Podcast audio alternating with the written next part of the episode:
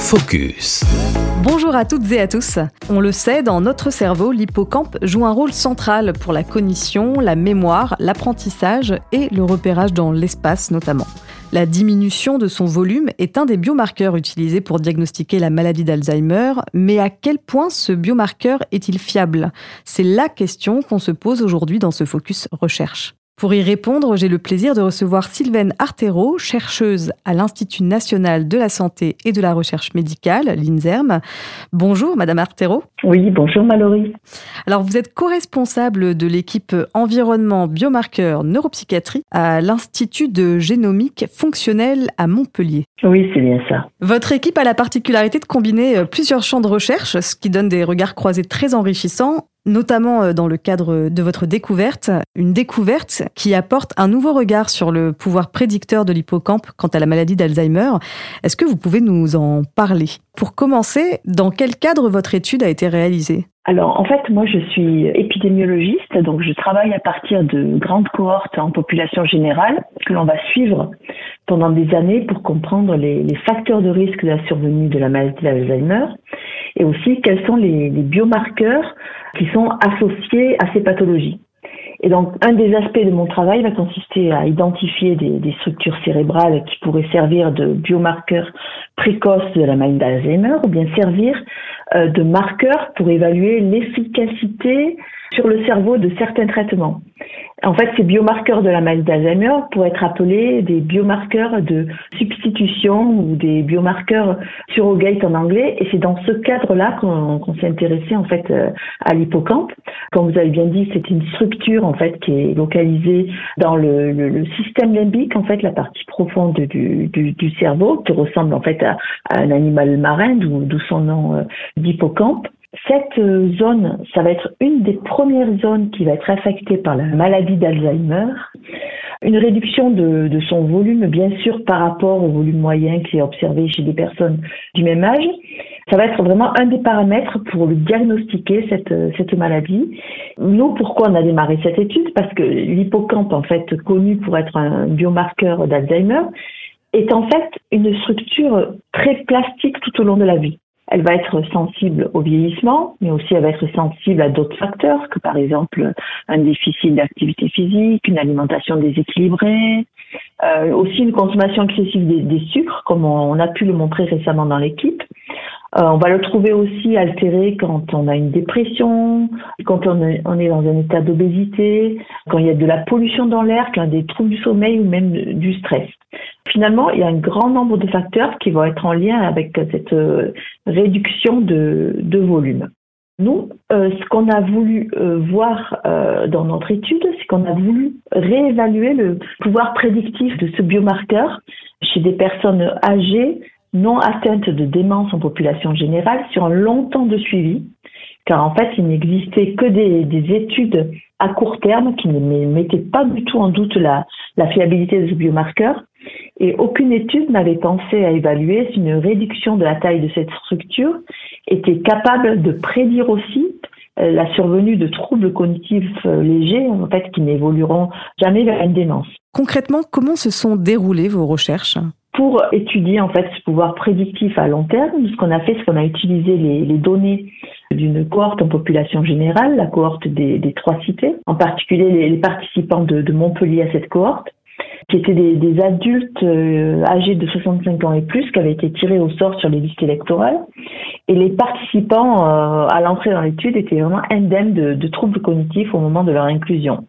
Alors, ils ont accepté de, de passer un examen d'imagerie cérébrale par résonance magnétique, une IRM, et ensuite, ils ont été suivis pendant 15 ans. Au cours de cette période, on les a interrogés sur leur état de santé tous les deux à trois ans. Euh, euh, leurs fonctions cognitives ont été évaluées de manière systématique. Ils ont tous bénéficié d'un dépistage de, de, démence réalisé par un neurologue. Et au total, cette étude euh, sur l'hippocampe a porté sur 510 personnes donc 42 ont développé une démence au cours de, de suivi. Le terme démence en fait inclut euh, les maladies d'Alzheimer, mais aussi euh, les démences mixtes ou les démences vasculaires. En fait, il y a un, un ensemble de, de, de, démences en fait qui ont été euh, diagnostiquées au cours de, de ce suivi. D'accord.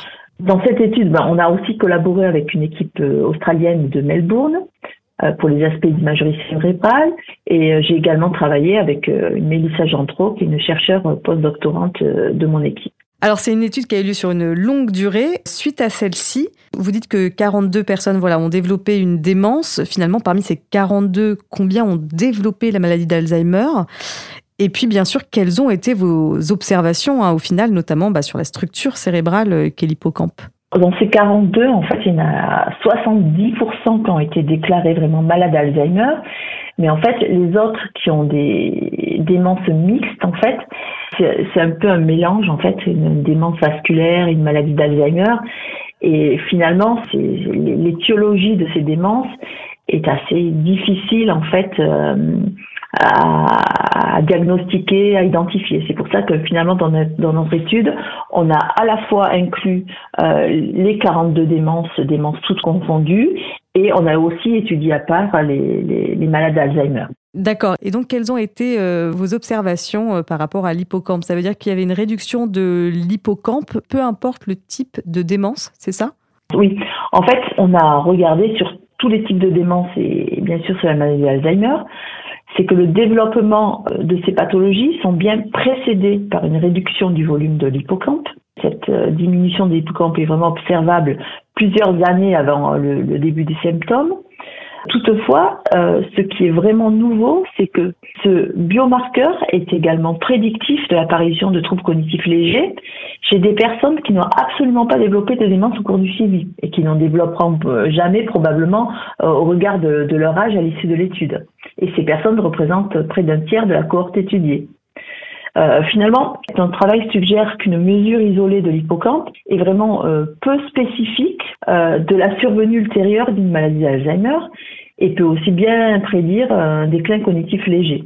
Aussi, son utilisation pourrait biaiser les résultats de certaines études cliniques ou épidémiologiques qui sont fondées sur le pouvoir prédictif de ce biomarqueur. Hmm, oui, ça soulève vraiment la, question de la pertinence hein, de l'hippocampe en tant que biomarqueur. Euh, c'est-à-dire que vos recherches amènent non pas à remettre en cause hein, l'utilisation de l'hippocampe comme euh, biomarqueur, en tout cas il y, a vraiment un lien euh, entre la démence et la réduction de l'hippocampe. En revanche, dans le cadre de la maladie d'Alzheimer, c'est un biomarqueur qui est à utiliser avec beaucoup de précautions finalement. Oui, tout à fait. Surtout dans le cadre d'un premier diagnostic de, la pathologie, basé par exemple sur une, plainte cognitive qui entraîne une consultation au centre mémoire. C'est pas parce qu'un hippocampe sera réduit à un moment donné que cette personne va forcément euh, développer euh, la maladie Alzheimer. Une autre implication importante aussi du travail est en recherche clinique. Souvent en recherche clinique, l'hippocampe va permettre euh, d'identifier des personnes à risque pour les inclure dans des études qui visent à évaluer l'effet de traitement précoce sur la maladie d'Alzheimer. Euh, donc on s'aperçoit que finalement ce type de biomarqueur va pas être fiable du tout. Parce que si on se base seulement sur l'hippocampe, on pourrait inclure des patients qui sont pas du tout dans un processus de maladie d'Alzheimer, ainsi fausser des, des études cliniques par exemple en surestimant l'effet d'un traitement elle va varier en fonction du, style de vie. Et on peut imaginer finalement que, que l'hippocampe, après avoir diminué, pourra grossir de nouveau en fonction des, des expériences et, ce ne sera pas lié à la prise de traitement. Oui, comme ce marqueur peut prédire finalement le développement d'un déclin cognitif euh, léger, euh, euh, voire sans démence associée, ça pourrait biaiser, comme vous le dites, hein, certaines études cliniques. Du coup, aujourd'hui, qu'implique votre découverte pour la suite, dans le sens, pour ce qui est du, du suivi des patients, mais aussi des prochaines étapes côté recherche, qu'est-ce que votre découverte implique? L'hippocampe n'est pas le, seul biomarqueur, c'est un des nombreux biomarqueurs. Pour faire une, diagnostic de maladie Alzheimer, on va se baser seulement sur la taille de l'hippocampe, il va y avoir toute la clinique, les tests neuropsychologiques associés. Maintenant, on fait beaucoup de, de, euh, biomarqueurs plasmatiques aussi. Euh, ces biomarqueurs vont, vont être de, de plus en plus euh, importants dans, dans le futur. Donc finalement, cette taille de, de, de l'hippocampe n'est pas le, le seul biomarqueur. Mais comme je le disais, dans les études cliniques, elle est souvent utilisée euh, comme biomarqueur surrogate en fait, pour voir si le traitement va, va être efficace, va agir. Et là, euh, ces études risquent vraiment d'être biaisées. C'est quelque chose dont il faut vraiment prendre compte euh, en recherche maintenant. Une seule mesure de taille de, de l'hippocampe ne peut pas prédire en fait le, fait que la personne va devenir euh, Alzheimer ou pas, parce qu'en fait, cet hippocampe, c'est vraiment une structure vraiment fascinante qui est neuroplastique, capable de neurogénèse. C'est-à-dire que les neurones de l'hippocampe sont capables de se renouveler tout au long de la vie notamment via l'action de l'activité physique et d'une bonne alimentation qui vont venir favoriser la neurogénèse. Et donc, euh, on peut se dire que euh, l'hippocampe va, être capable de retrouver euh, du volume à un moment de la vie selon notre état de santé.